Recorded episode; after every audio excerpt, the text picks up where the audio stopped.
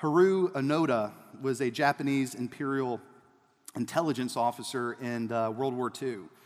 He was attached to a commando unit, and they were stationed in the Philippine Islands. Now, the orders he and his unit received were they were to do everything possible to prevent the Allied invasion in the Philippines.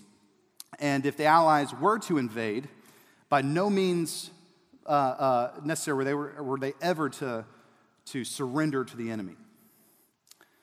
Now, Haru took that to heart because in February, the Allies invaded the Philippines and captured the islands, and all of them had either been killed or captured except for Haru and two other people when they fled into the jungle and hid. Months passed. Eventually, Haru was by himself. More months passed. 9 months later, Haru found a leaflet in the bottom of the jungle floor that had been dropped from a Japanese airplane that were telling all survivors that the war was over. Now, 9 months by himself, I'm sure there was some sort of psychological damage of just being by himself in the jungle and that fear. So he decided not to believe it. He thought it was a ruse from the Americans. So months he hid in the jungles. Months by himself. Months went by. Eventually, rumors surfaced. There were villagers on the Philippines that saw this man they thought to be Haru, so a rumor spread. Eventually, this rumor got back to Japan, and a Japanese adventurer, a traveler, went to the islands to search for Haru. It only took him 4 days, but he found Haru. The year was 1976. Haru had been hiding in the jungles by himself for 30-plus years. Now, in that moment, he spoke to the traveler. This traveler had clothes and attire that he had never seen before, but he spoke to him. But he decided, yet still, the war had not ended. It wasn't until that his old commanding officer, and at this point he was very old, came to the Philippine Islands to demand his surrender. It was only then that Haru reluctantly marched out of the jungle and let go of his rifle. 30-plus years.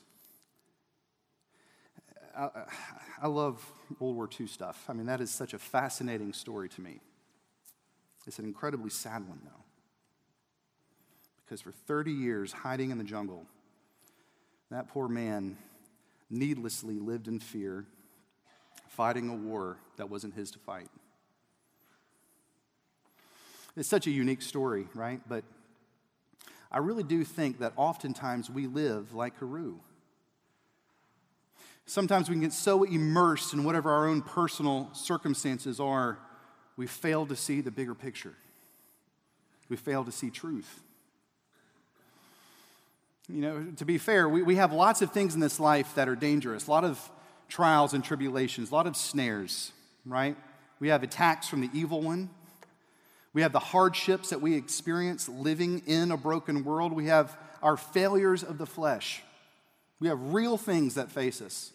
I mean, my goodness, even this past week, some of us have experienced so much despair from our accuser. We've been tempted to despair.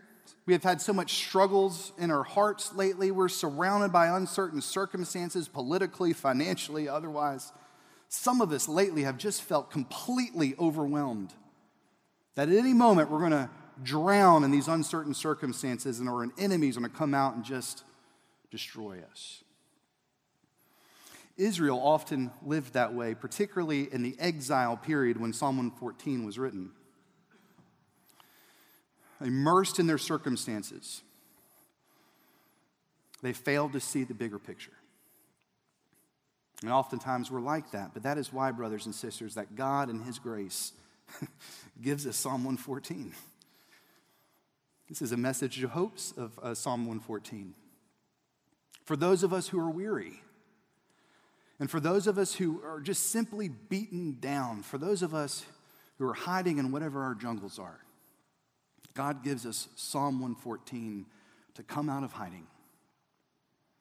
He gives us Psalm 114 so that we might finally direct our eyes to Him and see truth. that we might be reminded of the greatness of God, the greatness of who he is, the greatness of what he has done, and the greatness of what he continues to do for people like you and me. When we set our eyes on the Lord and remember his greatness, brothers and sisters, it's then and only then we'll be reminded that the war is indeed over and that you and I will be enabled to be a people of hope, even in circumstances that seem hopeless.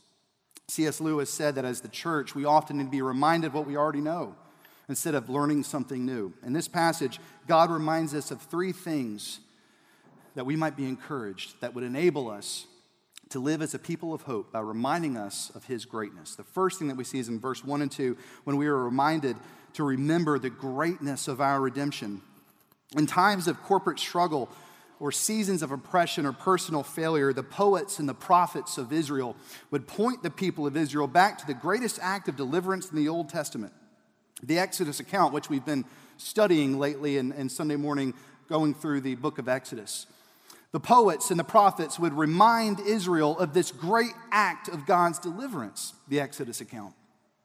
And the reason they did that is because the Exodus account itself was the foundation of Israel's being.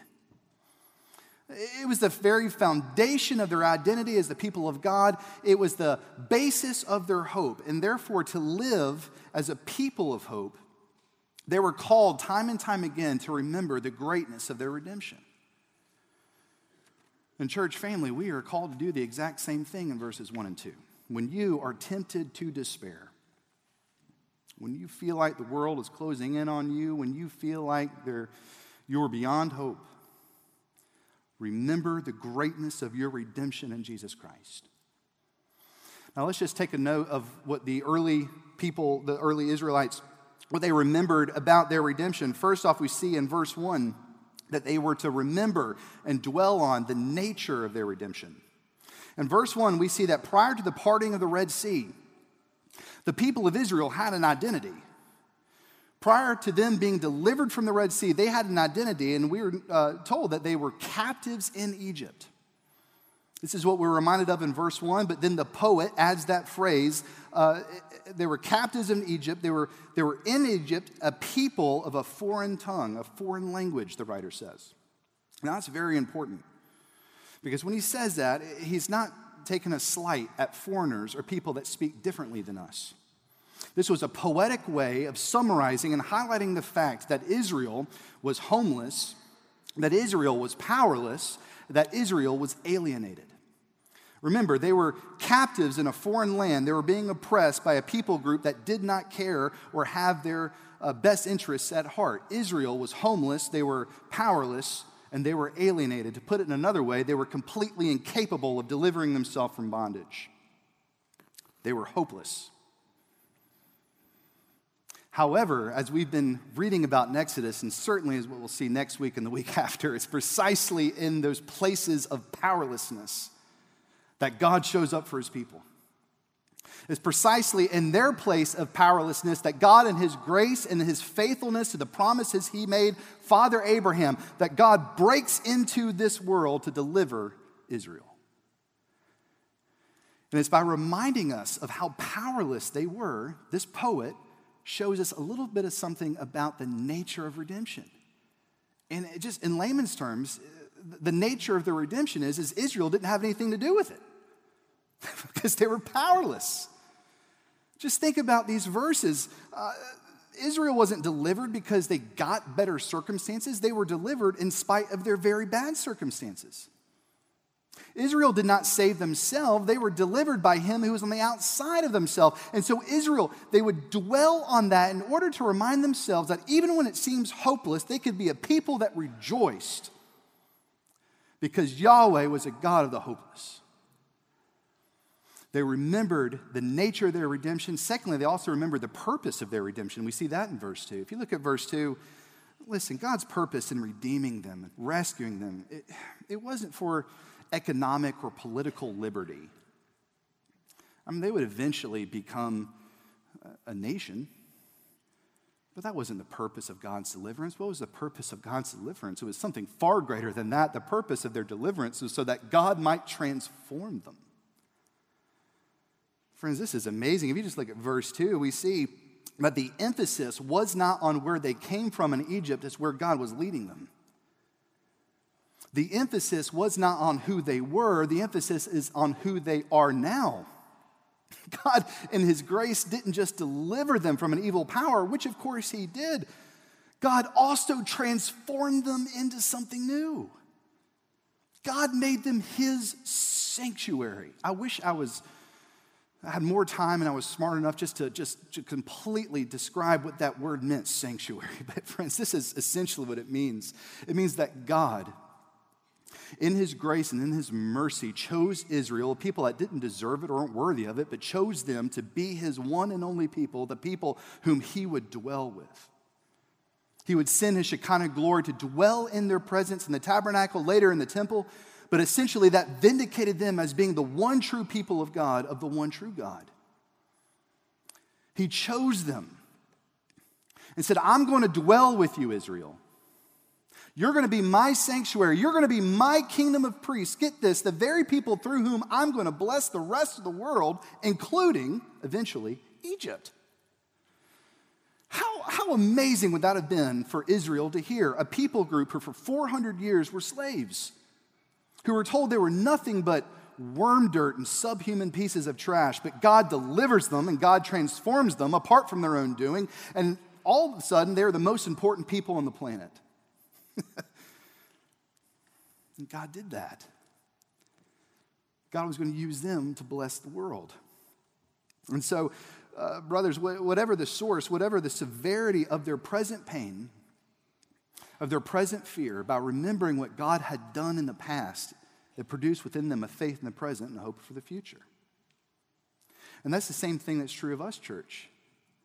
That whenever we remember the greatness of our redemption, we're able to live as a people of hope. How much more so for us on this side of the cross, right? Because this whole model of redemption that we see in Exodus, that we've been studying about the past couple of weeks, that we'll be studying about in the next couple of weeks, this whole model of redemption is just that. It's a model that we've seen in Exodus. It's pointing us to a greater Exodus. It's pointing us to the greater redemption. For example, read Isaiah 43, verses 16 through 19 later this afternoon. In that passage, God encourages exiled Israel by reminding them of how he had delivered the people of Israel way back when. But then he goes on to say, God does. I'm glad that encourages you. But in this moment, I just want you to forget about it. Because you haven't seen nothing yet, Israel. You haven't even begun to understand what I'm about to do. I'm going to bring about another Exodus, but it's going to be better and greater than last time. There's a new Exodus coming. This new greater redemption, this greater salvation, and this whole idea of this new Exodus, it gets retold over and over again through the prophets, particularly Isaiah. But then we get to the New Testament and we see Jesus Christ. And after we see what Christ has done, well, church, we get our marching orders.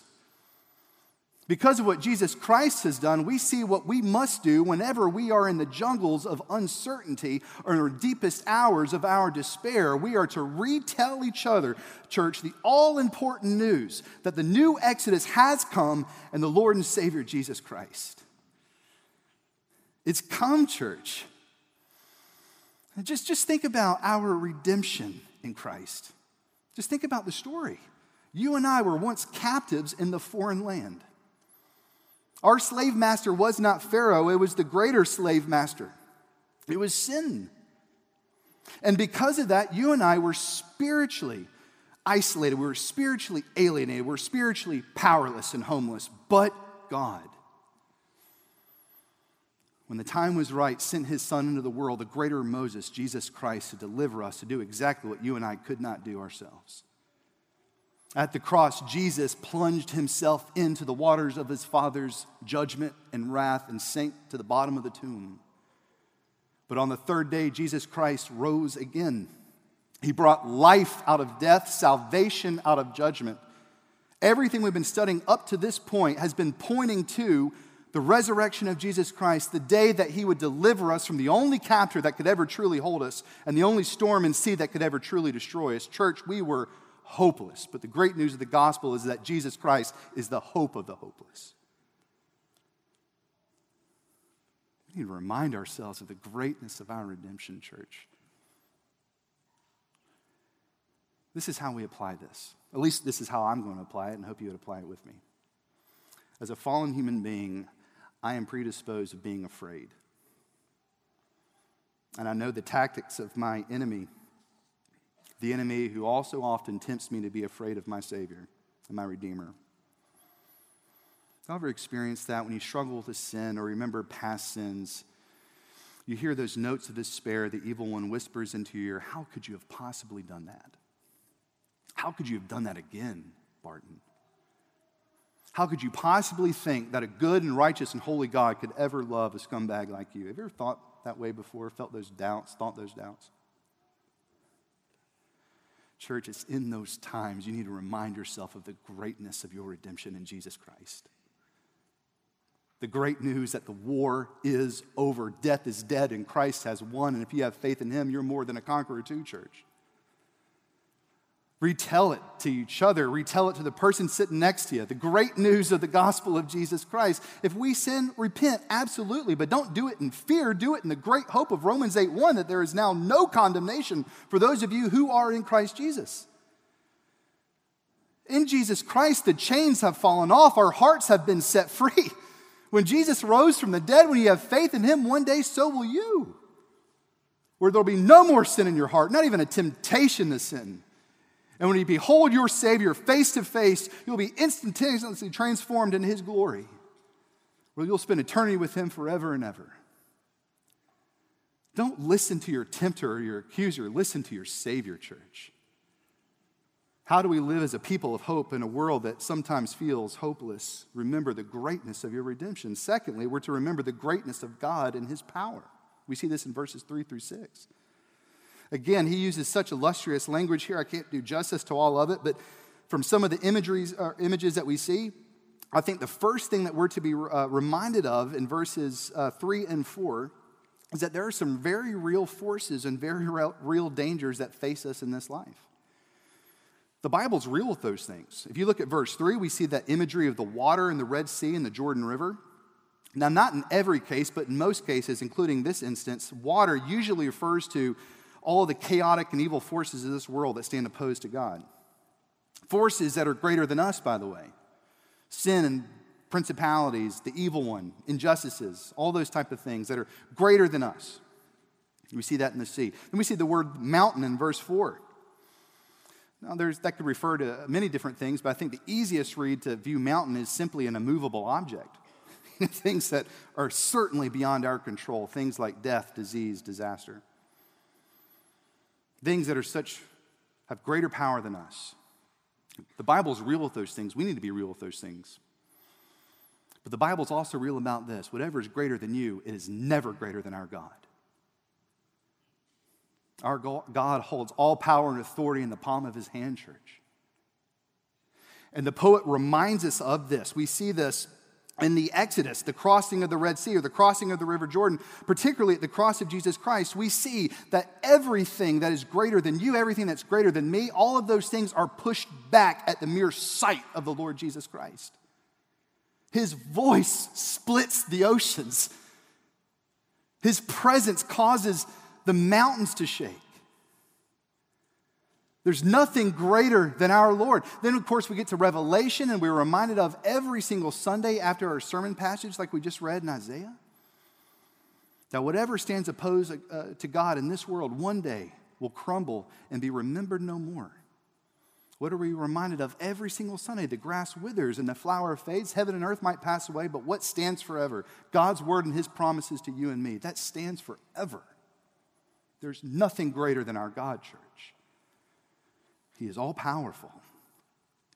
And the poet's point, then, is to invite us back into a God consciousness. Sometimes we can get so stuck in our circumstances, we forget to have a God consciousness, to live in light of true reality. What is a God consciousness? It's when we as the people of God start viewing our circumstances in light of how awesome and great and powerful God is.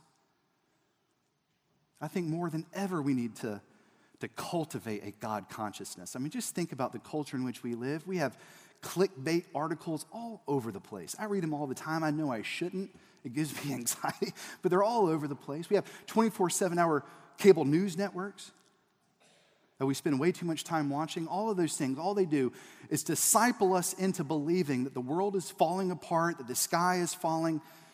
But then it also convinces us, too, that the only thing that we really need to fix that is a new politician or a new policy or maybe a little can-do attitude from ourselves because maybe we're the ones to fix it. And we actually sometimes believe that. and we wonder why we have so much anxiety and pressure and fear and sometimes anger. A prayer that I have for myself and a prayer that I have for you is that God in his mercy would deliver us from the news. Because on the one hand, the news and Twitter and all that other stuff, it completely undersells the true danger this world is in. It has a very narrow focus of what the danger is in this world. We know what the true danger is in this world. But on the other hand, it completely fails each and every way, every time, of pointing people to where true hope and help is found. The world says, look to yourself or look to others to find help and hope. But the Bible says, why in the world would you do that? Why would you look to him who has overcome the world? Friends, we don't need more Twitter. We don't need more CNN or Fox News, whatever it is that we watch. What we need is the Word of God.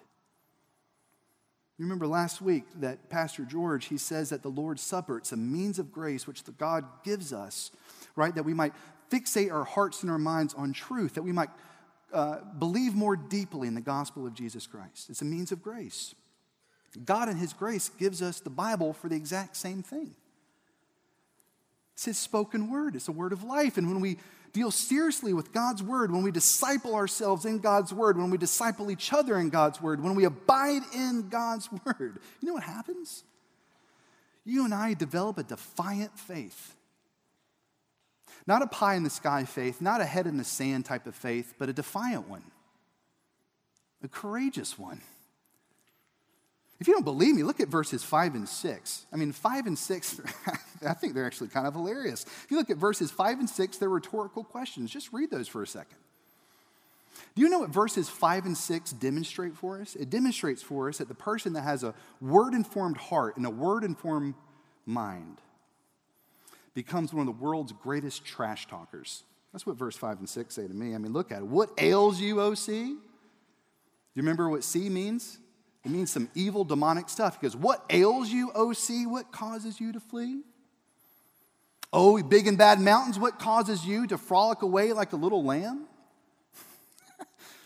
I mean, this poet, he's an ancient trash talker.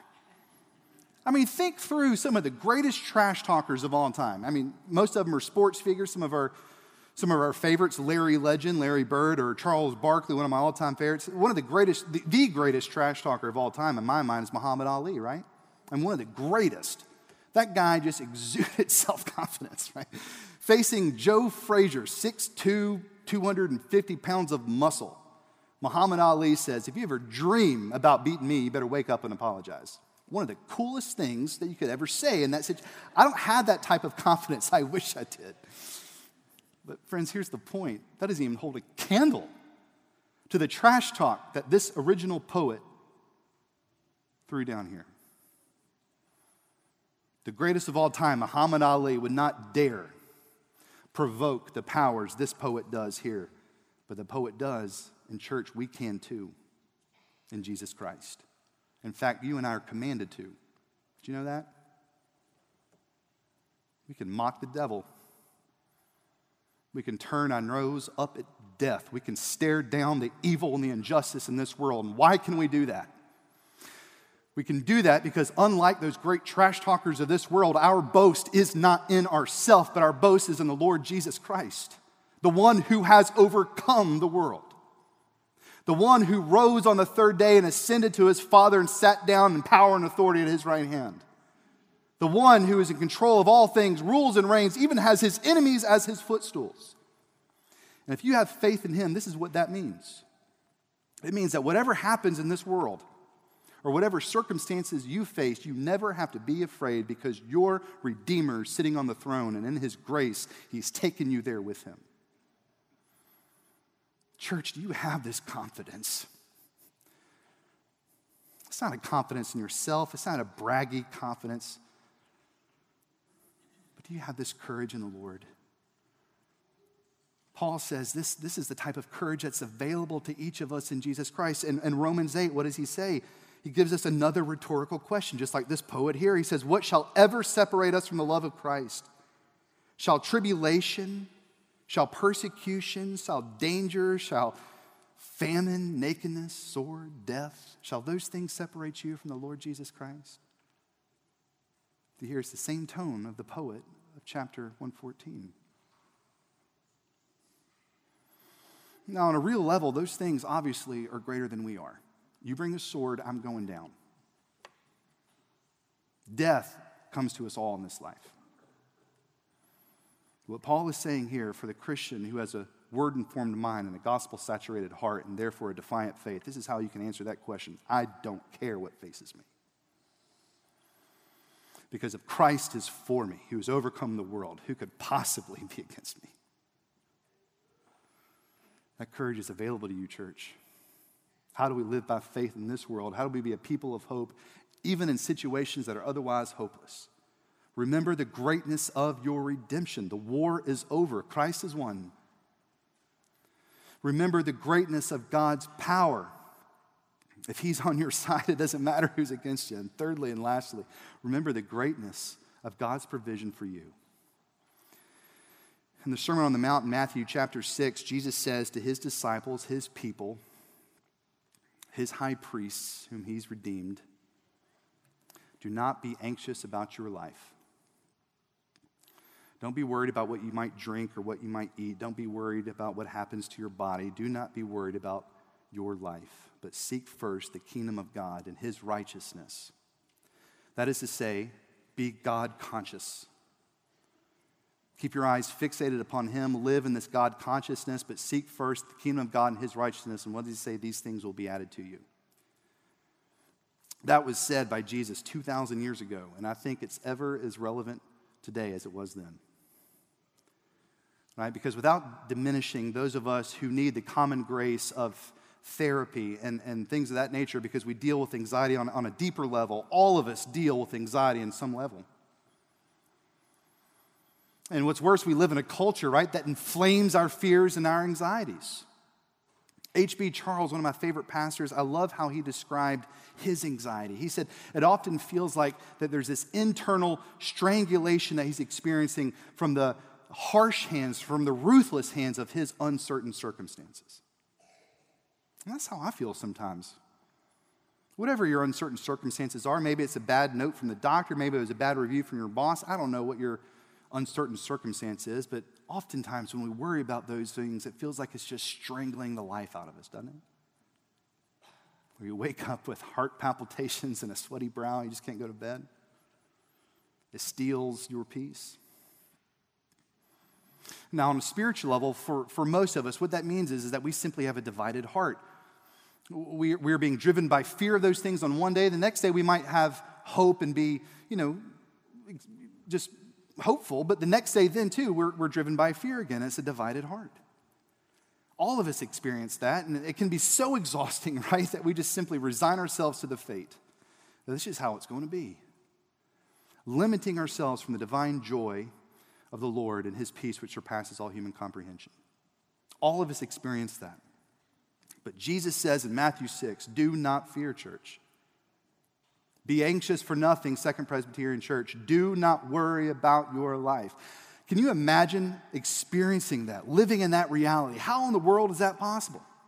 Well, we've been looking at it in this chapter, 114. It's when we have that God consciousness. When we view our circumstances in light of how great God is rather than the other way around. We develop this God consciousness, as we saw, by having a word-informed heart and mind. And when we do that, when we have this God consciousness, we grow in trust of two things. First off, we grow in our trust of God, our provider. For me, I'm just going to speak on myself. One of the reasons I have anxiety, I've self-diagnosed this, which I'm not sure is a good thing, but I know that one of the reasons that I have anxiety sometimes is because I'm spending too much time looking for the provision in my life rather than doing what I should have done in the first place, just setting my eyes on my provider. That gives anxiety, right? Because we know in Scripture, God will provide every need that we need, the real needs that we have in this life. God will provide those. But he doesn't usually do it on Barton Kimbrough's time, I can tell you that much. He'll do it in his time, but not my time. And so when I'm just worrying about over this provision, I'm preventing myself from experiencing the greatest provision of all, God himself. He has provided his presence to his church. This is what he says in verse 7. God, our refuge and our strength, has already given us the all-satisfying, all-comforting presence of himself. That's what it says here, that God has given us his presence. And we see this in verse 7 when for the first time the poet lists the name of God. Verse 7. First he says Lord, but then he specifies, he talks about the covenant name of the Lord. And what does he say? The God of Jacob. I got to tell you, God of Jacob. I'm so glad he said the God of Jacob. I'm glad he didn't say the God of, I don't know, Paul, John Calvin, Tim Keller, whoever is your spiritual hero. I'm glad he didn't say that guy. I'm glad he said the God of Jacob. Why? Because Jacob struggled with trusting God all of his life. Yet still, God met Jacob when he was unworthy and undeserving in the midst of his failure. And God grabbed that coward Jacob and brought him into his warm embrace and transformed him into mighty Israel. And what that tells us is that God in his grace enters unilateral covenants with people like us, little Jacobs who struggle in our faith. And what this covenant means is everything is completely contingent upon him. So even when we falter, even when we fail, even when we don't trust the Lord, he has committed himself to us, church. And he's even promised to execute his power and his authority on our behalf. The God of power and might has obligated himself to you and to me. And if that's true, and it is, then Israel would trust his provision. Israel gathered all of these facts up, and it was a great reminder of the trustworthiness of the God of Jacob and his provision. And that was all they needed to live by faith, being the kingdom of priests they were called to be in this life, and to live as a people of hope, even when situations seemed hopeless. They remembered God and his greatness, God's provision. And they trusted that God loved them and is with them. Church, do you believe that? Do you believe the God who brought all things out of nothing by the power of his word alone? Do you believe the God who transformed slaves into his royal priesthood? Do you believe the God who brought life out of death? The God whose mere presence caused mountains to tremble and seas to part? Do you believe the very God who holds all power and authority in the palm of his hand? Do you believe he loves you? Do you believe he cares for you? That's what God of Jacob means. He has committed himself to you. And to be honest, church, we have all the more reason to believe that and to rest in that than this poet did. Because the God's presence which shook the mountains and parted the seas, he has come close to you. And he came infinitely more close than he did at Mount Sinai. And he's come infinitely more close than he has at the Red Sea or at the crossing of the River Jordan or even in the tabernacle and the temple. He's come more close than that to you. He became man. He took on your humanity. And he's come close to you. But even after Jesus ascended to be with his Father, he has sent his Spirit to dwell inside of you. He has taken up residence in you, church. He's made you his sanctuary. God has. And because of that, every hour of every day, every moment of every day, including right now, God is with you, closer than he ever was with Moses. He loves you. And when Jesus tells us as a church to stop worrying, stop fearing, and just simply get busy doing my kingdom work, seeking after the kingdom of God and my righteousness, to get busy being a city or rather a nation of priests interceding on behalf of the city and the world, get busy making disciples of all nations, telling other captives as a former captive the great news of the deliverer Jesus Christ. Don't fear why you do those things. And what's the basis of that? Jesus gives us the eternal promise that he will be with us to the end of the age. And because of that, church, we can trust he'll provide for us. This is what Paul says in Romans 8, if God who did not spare his one and only son, his precious son, his beloved son, will he not also graciously give you all things? Again, that's a rhetorical question, right? Because if Jesus met our spiritual necessities, if God met our spiritual necessities with the water and the blood that flowed from the greater rock, Jesus Christ, well, of course he's going to meet our every need in this life. Friends, Jesus Christ is our great high priest, loves and tends to you perfectly. Jesus is our great prophet, the true prophet, speaks truth to you and will never lead you astray. And as our King, Jesus Christ has promised to guard and defend us as he leads us home. We have nothing to worry about, church.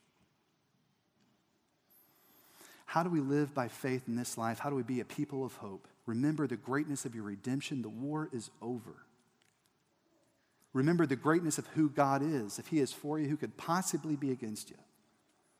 Remember the greatness of his provision for you in the Lord Jesus Christ, in whom you are more than a conqueror. There's a famous story about John Chrysostom. He's a church father in the 5th century, and he faced great persecution from the emperor of the Roman, or rather the Byzantine Empire. It was a time in church history where it was very difficult being the church and following Jesus Christ. But still, he did it, and the church was growing. And so the emperor snatched him up, brought him before his throne, and threatened John Chrysostom with banishment. He said, if you don't stop preaching the gospel, or to put it another way, if you don't stop spreading the good news of Jesus Christ and simply go back into whatever jungle you came from, I'm going to kick you out of the kingdom. Now, back then, that was a big deal. That meant certain death. This is how John responded. He says, you cannot banish me. Speaking to the emperor of the Byzantine Empire. You cannot banish me, for this world is my Father's house. The emperor says, but I will kill you. John responded, no, you cannot, for my life is hid with Christ in God. Then I'll take away every single one of your treasures. John responded, no, you cannot, for my treasure is in heaven and my heart is there. Fine, I'll drive you away from your friends and away from your family, and you'll have no one left. You'll be alone. John said, no, you cannot. For I have a friend in heaven from whom you can never separate me. I defy you, for there's nothing that you can do to harm me. How about that? A 5th century trash talker. Friends, how do we live as a people of hope, even in situations that otherwise seem hopeless? Remember the greatness of your redemption in Christ. Remember the greatness of who God is. And remember, he's pledged himself to you. And remember of his great provision for you in Christ. Brothers and sisters, Christ has won. The war is over. And if he is for you, who could possibly be against you? Let us pray together. Heavenly Father, we are so grateful for the good news of the gospel of Jesus Christ. We know that we're undeserving, unworthy, yet still in your love, you reached down into our misery, into our darkness, into our despair, and you plucked us out of the kingdom of darkness and you brought us into your kingdom of light. You've given us the great dignity and the great purpose of being your kingdom of priests to spread the good news of Christ. And you've given us every reason to never be afraid as we do it. Oh, dear Lord, would you please cause us to believe more deeply in the promises of the gospel, and that we live by faith and be a people of hope as we live for you in this world. We pray in Christ's name. Amen.